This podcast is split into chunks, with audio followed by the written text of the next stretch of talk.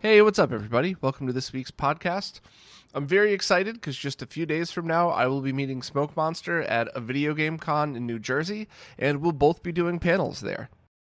My panel is Saturday the 7th at 6:45 p.m., titled Getting the Best Out of Your Classic Consoles at Any Price Point. And it's pretty much the same thing that I've been doing, but hopefully tweaked and getting better each time. And it's something that I would recommend to anybody, really, anybody that's even slightly interested in this, including experts, because even though experts will know everything I'm going to say, maybe you'll learn a cool new way to tell it to your non-expert friends. I don't know. But I really hope to see a lot of you there. I really get excited for these panels, and I enjoy doing them. And so far, they've all been great. So, fingers crossed it'll continue that way. And also, Smoke Monster will be hosting a panel Sunday the 8th, the next day, at 1:30 p.m. talking about FPGA stuff. So I'm very excited for the whole show. I'll be there pretty much all day, both days. I'm not sure if I'll be able to stay all the way to the end on Sunday, but definitely, tweet at me. If you see me, come over and say hi. I really love meeting people, and it's going to be great to see Smoke Monster. Hopefully we'll have a bunch of other people from the New York crew down there hanging out. It's going to be a fun one, so I hope to see everybody there. First up, I am very happy and proud to share the first ever Retro RGB Writers podcast with everyone. This was just a few of the writers and I sat down and talked about our favorite articles, video game related stuff, just basically a laid back way to get to know the people that are writing all the articles on the site. Because that's certainly something I've learned over the years when reading other popular blogs, is it very often for me comes down to who's writing the blog on how I'm going to interpret it. And I mean that in a very positive way, by the way. So it's, there's certainly people who give advice that it's like, oh, I'm not really sure if that's for me. But knowing who it's coming from, it's like, oh, yeah, well, if so-and-so says it, then I'm sure I would like it too, because we have similar tastes. Or even, I guess even the opposite. I have a few friends that just don't like the same games as I do, and when they talk about one they like, I respectfully know to probably stay away from it. But it's just, I don't know, it was very fun. That's something that I would like to do at least a few times a year. Hopefully we could just do it quarterly or something. And I'd also just like to introduce pretty much everybody that's been working on this website since the beginning. The only behind the scenes person who's been in front of the camera a bunch of times was my cousin Scott, and hopefully his life will get less hectic soon so that we could get him back on and do another just catch up podcast with him and everything. But other than Scott, I really haven't had the opportunity to talk very much with many of the people that do a lot of work behind the scenes, and without them, I mean, the site just wouldn't exist anymore. So we're going to keep doing these. Thanks very much for all the wonderful comments and for everybody who watched and listened, of course. Obviously, anything podcast style, I assume more people are going to listen than watch, but whatever, it's there for anybody interested. And yeah, we're definitely going to keep doing these, and thanks very much for reading, for listening, and for participating in all of these. Next up, Smoke Monster posted an absolutely excellent warning to what to look out for when buying budget arcade power supplies. He specifically this time talked about the HAP power supplies that I own a few of myself, to be honest, and I guess the quality of these has gone down significantly over the years. So people that may have bought these a while back and opened it up and found a very solid piece of equipment, now when you buy them, you might find far from that.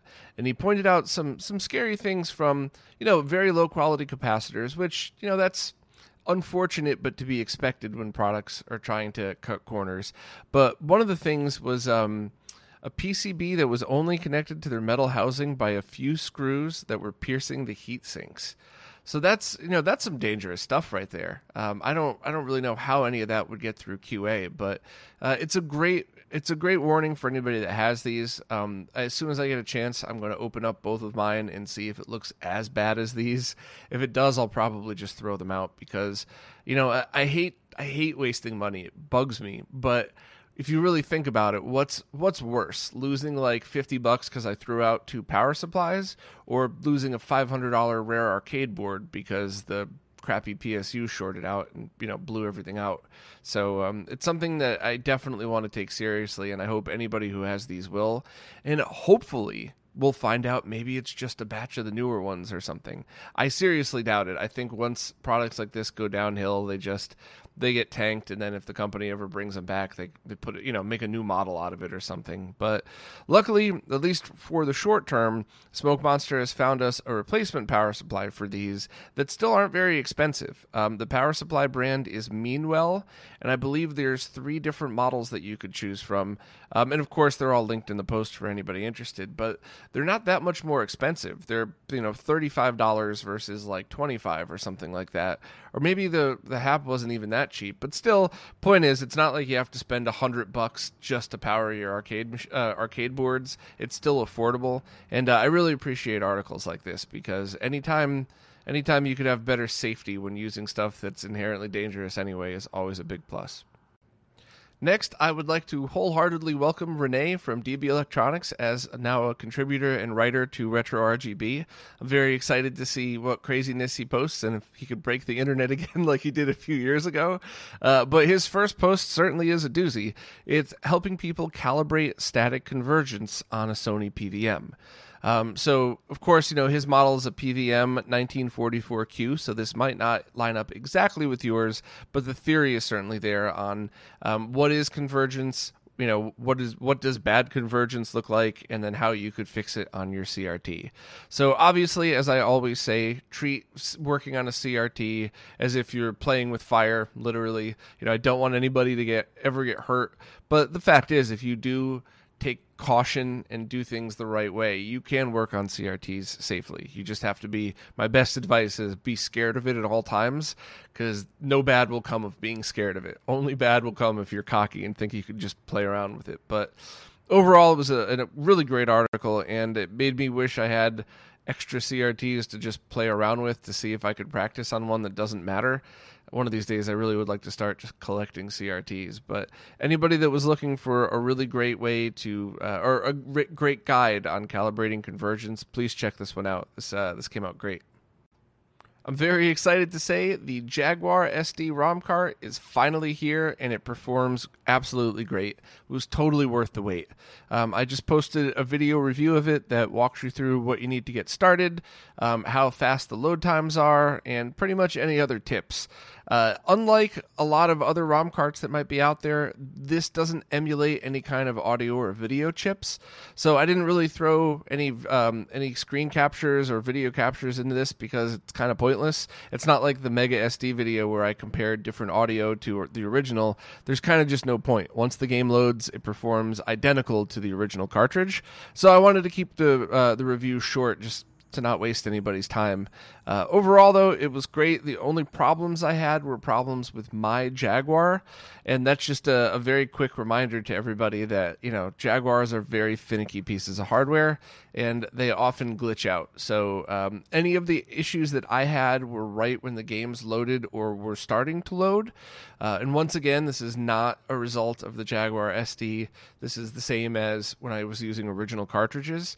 So definitely keep your Jaguar experience realistic here, because if you haven't fully refurbished your Jaguar, then you might run into the same things I did. That does bring up a question, though. What does everybody think are the mandatory mods for people who want a good working Jaguar? Cleaning out the cartridge slot is always number one. Doing a capacitor replacement is something that I'm not sure if it really affects performance, but it can't hurt, especially if you buy the caps from Console 5, and they're really good quality caps that are going to last a long time, and you're probably not going to have to worry about it leaking all over the board. So other than those two, what are the things that everybody recommends? I've heard using a heat gun to reflow the RAM chips. I've heard just using flux and a soldering pen or a soldering iron to reflow those same RAM chips. I've heard replacing the cartridge slot is the only way to really to get a perfect fix out of it.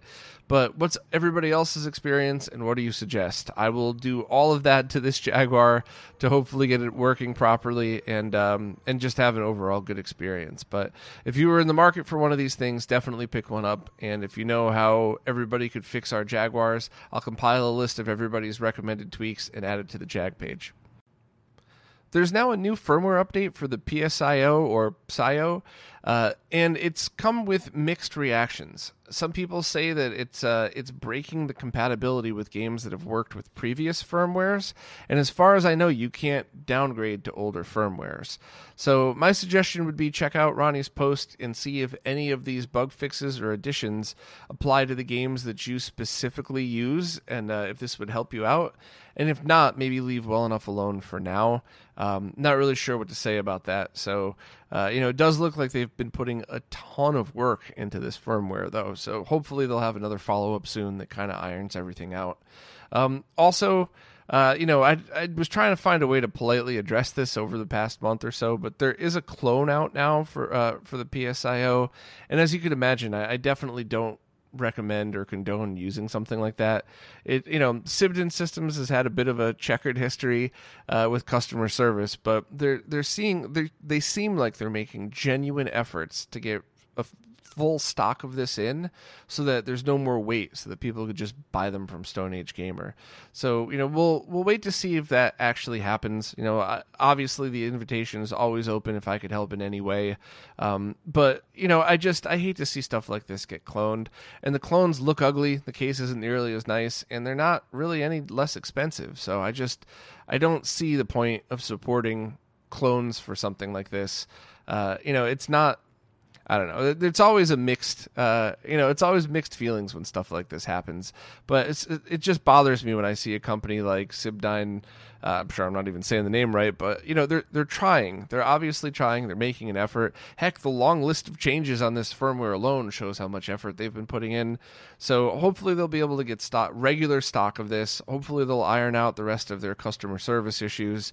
And I do just wish they would get rid of that ridiculous security that you need to download the firmware. But whatever. I wish them the best of luck, and I hope people don't support the clones for this, because it's just there's no reason to when they're trying, and we could hopefully have stock of this stuff soon.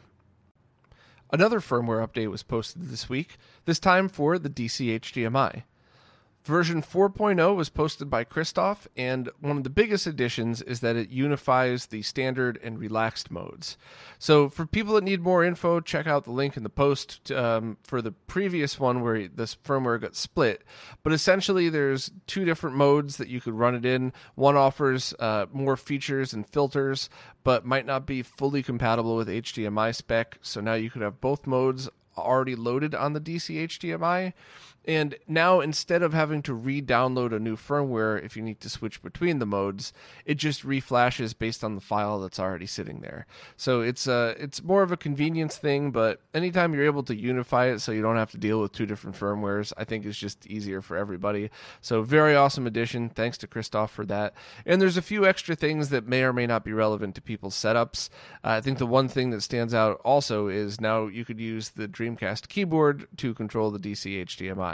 So anybody playing Typing of the Dead that needs to change some settings doesn't need to have a different controller plugged in to do so.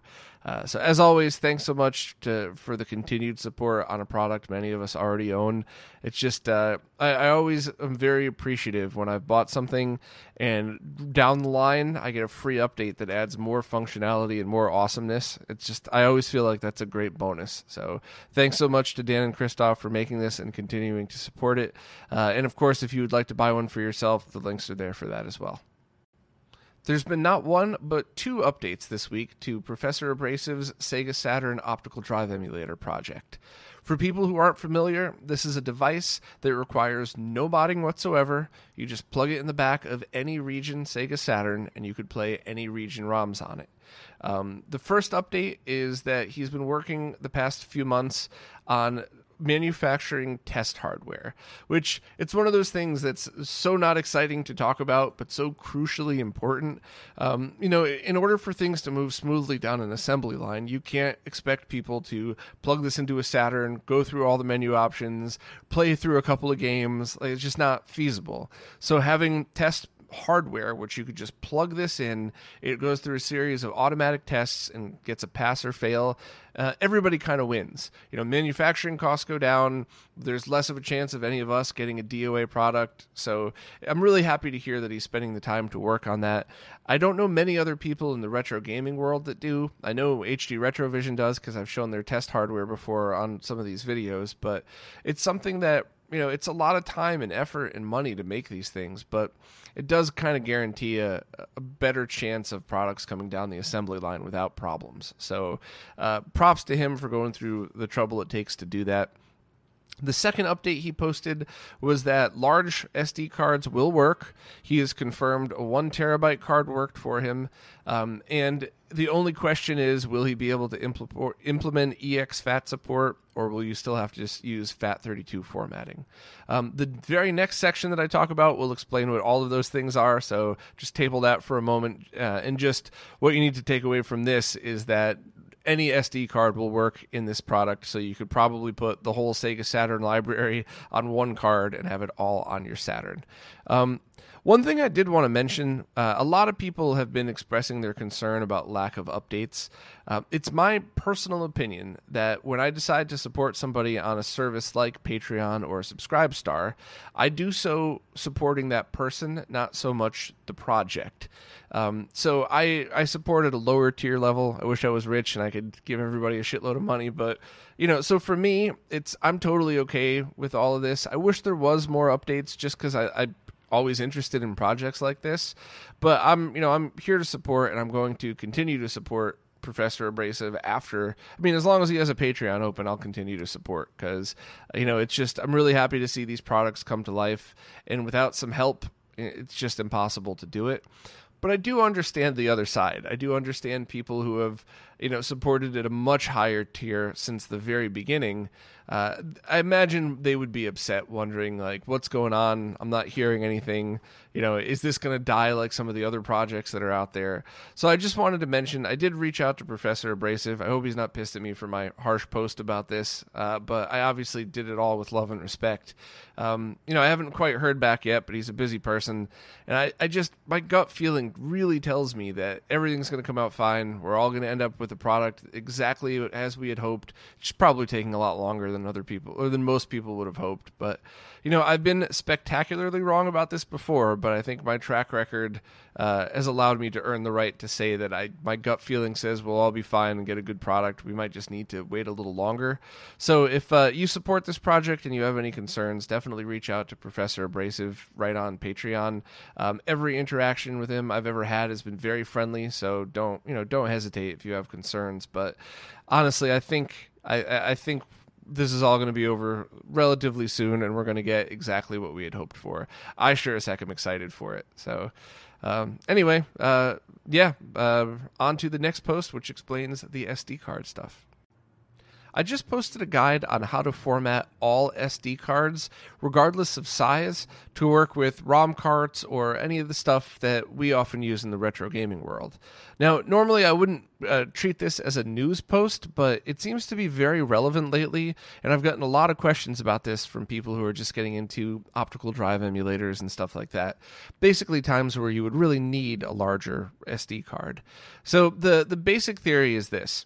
Anytime you see a device that says it's compatible with an SD card or micro SD card up to 32 gigabytes, what it usually means, and in fact, in every scenario that I've found, what that means is it's only compatible with FAT32 file systems and nothing else. And the FAT32 format utility built into Windows only formats up to 32 gigabytes that way. So just by downloading 2 free programs, you could completely get around this. I always start out with SD Formatter. And to be honest, I do this with even smaller cards just because SD Formatter does a great job clearing everything out. So anybody who uses things like Raspberry Pi images or the OSSC, this will clean out all of those extra partitions and just get you know, your basic SD card back to scratch. So I run this. Ever since a Windows update, a year ago, I always have to run SD Formatter twice. I run it once, I get an error, and then I run it. You got to clear out the volume label because it puts some gibberish in there. You run it again, and everything's fine. So as long as you know, quick format size adjustment on, this should just be a very quick 10-second thing, even if you have to do it twice, and that kind of resets the SD card back to normal. regardless of where it came from. And then the second thing you have to do is format with specifically the FAT32 format tool, which I link to. You can't use the built-in Windows GUI for this, or it just won't let you do that. So that'll put any card, regardless of the size, into, or it'll format any card with the FAT32 file format and not any of the rest, and thereby making large cards compatible with other things. I think the reason a lot of these ROM carts and everything else don't support other file systems is because you have to pay for a license for exFAT or NTFS. And in most cases, it just doesn't really matter. You know, you wouldn't need that. All you would need to do is format this way, and or in the cases of most ROM carts, you wouldn't need cards over 32 gigabytes anyway. So it's only really starting to become an issue now with optical drive emulation. And the only limitation of FAT32 that's at least relevant to us is that you can't have files that are larger than 4 gigabytes. So this should bring us all the way through the DVD image era. So anything before that should be fine. Or I guess if there's ever an optical drive emulator for the PS2, as long as it's a game under 4 gigabytes, you should be fine. So I would recommend this to anybody using any SD card. I've tested it with all of my ROM carts, and this just seems to make all larger cards compatible. And hopefully that this will work for other people. So I just wanted to spend a few minutes talking about it here. I wanted to post it as a news article, and hopefully this will help people out and point people in the right direction, because this is not just gaming related. I see this question posted all over the internet, and I was really hoping to clarify it. So anybody who wants to use a larger SD card, just check this out and you should be fine. Renee just posted another article on how to get started with the Teensy Arduino boards. And the example that he used was how to flash it to emulate the Sega Master System or Genesis PSG sound chip. So if anybody was looking to get started in these and wanted a fun retro gaming related way of jumping in, definitely check this one out. I know he's used the Teensy board for some of his other projects, like obviously the Teensy cartridge dumper. So, if it's something that you're looking to get into, it looks like this sounds like a very fun way to get started. 8BitDo has just released 2 more do-it-yourself Bluetooth controller upgrade kits. These are kits where essentially you take out the guts of an original OEM controller, put in theirs, and now it turns it into a Bluetooth controller compatible with their receivers. And this time it's for the smaller second version of the Sega Saturn controller, which many people view as one of the best controllers ever made. And the other one that they just released was a kit for the NES Dogbone style controller. It's my opinion, and just an opinion, so don't get too pissed, but I don't like using Bluetooth with classic consoles. I just, I think the classic consoles are designed with 0 controller lag and 0 added video lag on at the end. And I try to keep the lag down to 0. Otherwise, it's not quite the same. But if you're looking to use a Saturn controller on a modern computer or the Nintendo Switch or something, that's perfectly great. And to be honest, I even use 8BitDo controllers as my primary controllers on the Switch. So I do agree wholeheartedly with Ronnie, though. If you're going to add this kit to your controller, maybe buy one of those Retrobit Saturn controllers and try adding it to that.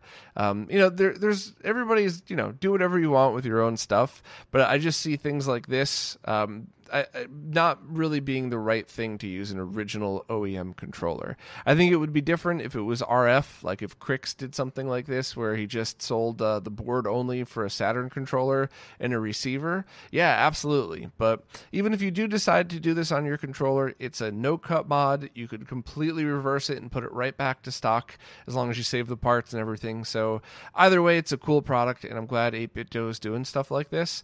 I just really wish somebody, Crix, maybe, hopefully, would release more 2.4 gigahertz wireless controllers for different consoles.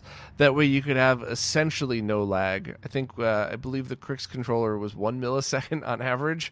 So it's, certainly less than a frame and perfectly good to game with. I just hope more people would concentrate on that. But I do understand that the market's bigger for Bluetooth controllers. So I'm sure from a business point of view, 8BitDo is doing the right thing. SNK has just announced a Neo Geo arcade stick with not really much information other than a picture.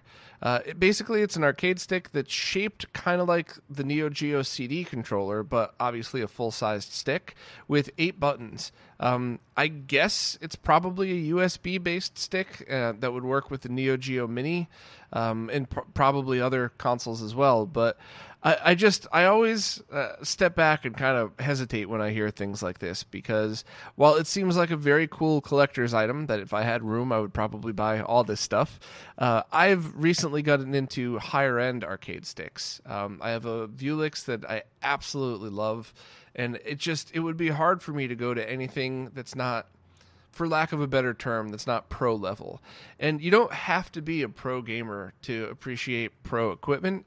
The best way I could possibly explain this is I have an arcade stick that I love, I still use, I just use it for other things now, but you know, I used it for months and really, really liked it. It was comfortable, I thought it was perfect, and then I brought home a Vewlix, plugged it in, and got farther in MK1, my favorite fighting game, on one quarter than I had ever gotten on that other stick. And that's just like a very silly but real world explanation of what it might be like if you're used to good sticks and you try to game with something else. So let's all cross our fingers and hope that SNK is putting out a really high end, affordable arcade stick that we could all use. But my gut tells me it's just going to be a collector's item that, you know, kind of like the Neo Geo Mini. So I hope I'm wrong. I hope they prove me wrong and it turns out to be real awesome, but I guess we'll see. In the past month or so, both Intel and NVIDIA have announced some sort of integer scaling options for certain GPUs. So Intel just released a beta driver for Ice Lake Generation 11 GPUs, the newest ones, and they're calling their integer scaling retro scaling.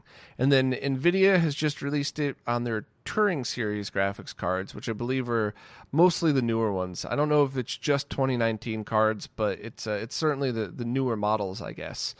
And to be honest, I haven't had time to test it out yet, but I'd really love to put together even just a short couple-minute video showing how the performance is and showing the difference and what you could really do with it. So if you have any cards that are compatible, maybe give it a try, and certainly post if you have time and let me know what your experience was. But hopefully I can put out some kind of quick video in the next few weeks just showing what it's like and where you could really get advantages from it in retro gaming. Another great firmware update this week. Marcus has just released version 0.84 firmware for the OSSC that focuses on tweaking and compatibility. So there's a few features that are hopefully adding compatibility for things like AVRs with pass-through modes and stuff like that. And there's also ways to fine-tune each profile even more than there was before. And that will come in handy. I'm going to try not to rant about this, but basically there are some consoles that have odd numbers for when you're trying to dial in the perfect settings. So like 427.5 instead of just 427 or 428. So having more fine-tuning modes can really dial in a better setting like that and have the potential for a slightly sharper image.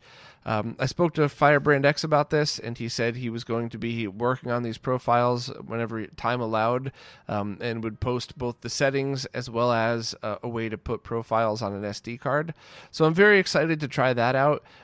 I still use a mixture of direct RGB capture and the OSSC when I'm doing captures these days, depending on the use case and what I'm doing with them. So any way that you could tweak a device you already own to be even better is freaking awesome. And thanks so much to Marcus for continuing to put out all these awesome updates. A group of people on the Atari Age forums have been hacking the Atari Jaguar version of Doom to improve it and enhance it. The original version of the game didn't have any music at all, and they've added the music back to all of the levels, as well as some other assets that were missing, but they're in the PC version. And this was a tremendous amount of work, and to be honest, it were things that rumors over the years said couldn't be done. I remember at some point or another reading a rumor that said the Jaguar version didn't have music because it wasn't able to be, or wasn't fast enough or something like that, but regardless of what rumors we used to hear, This is obviously not true because they've done it. So once again, members of the community have come back and finished things that other people haven't been able to. So I'm very, very excited to try this out. There is no beta version available for people to test, so we'll just have to wait for them to release the beta version. But perfect excuse to take out the brand new Atari Jaguar SD ROM cart and try this new ROM hack on it. The other thing I keep forgetting to try is the hacked version of that racing game Checkered Flag with the worst controls of any game ever. I remember years ago somebody hacked the controls to not stink as much, so I gotta try that again as well. But I think I'm looking more forward to playing Doom on the Jaguar with music than I am on the other game. Well, that's it for this week. Once again, thanks so much to everybody who watches and listens and participates in these. And also, I'm really looking forward to meeting as many people as I can this weekend at a video game con in New Jersey. So definitely come find me. I'll be around the whole weekend, and I'm really looking forward to it. So I hope to see you all there. And if not, I'll see you next week.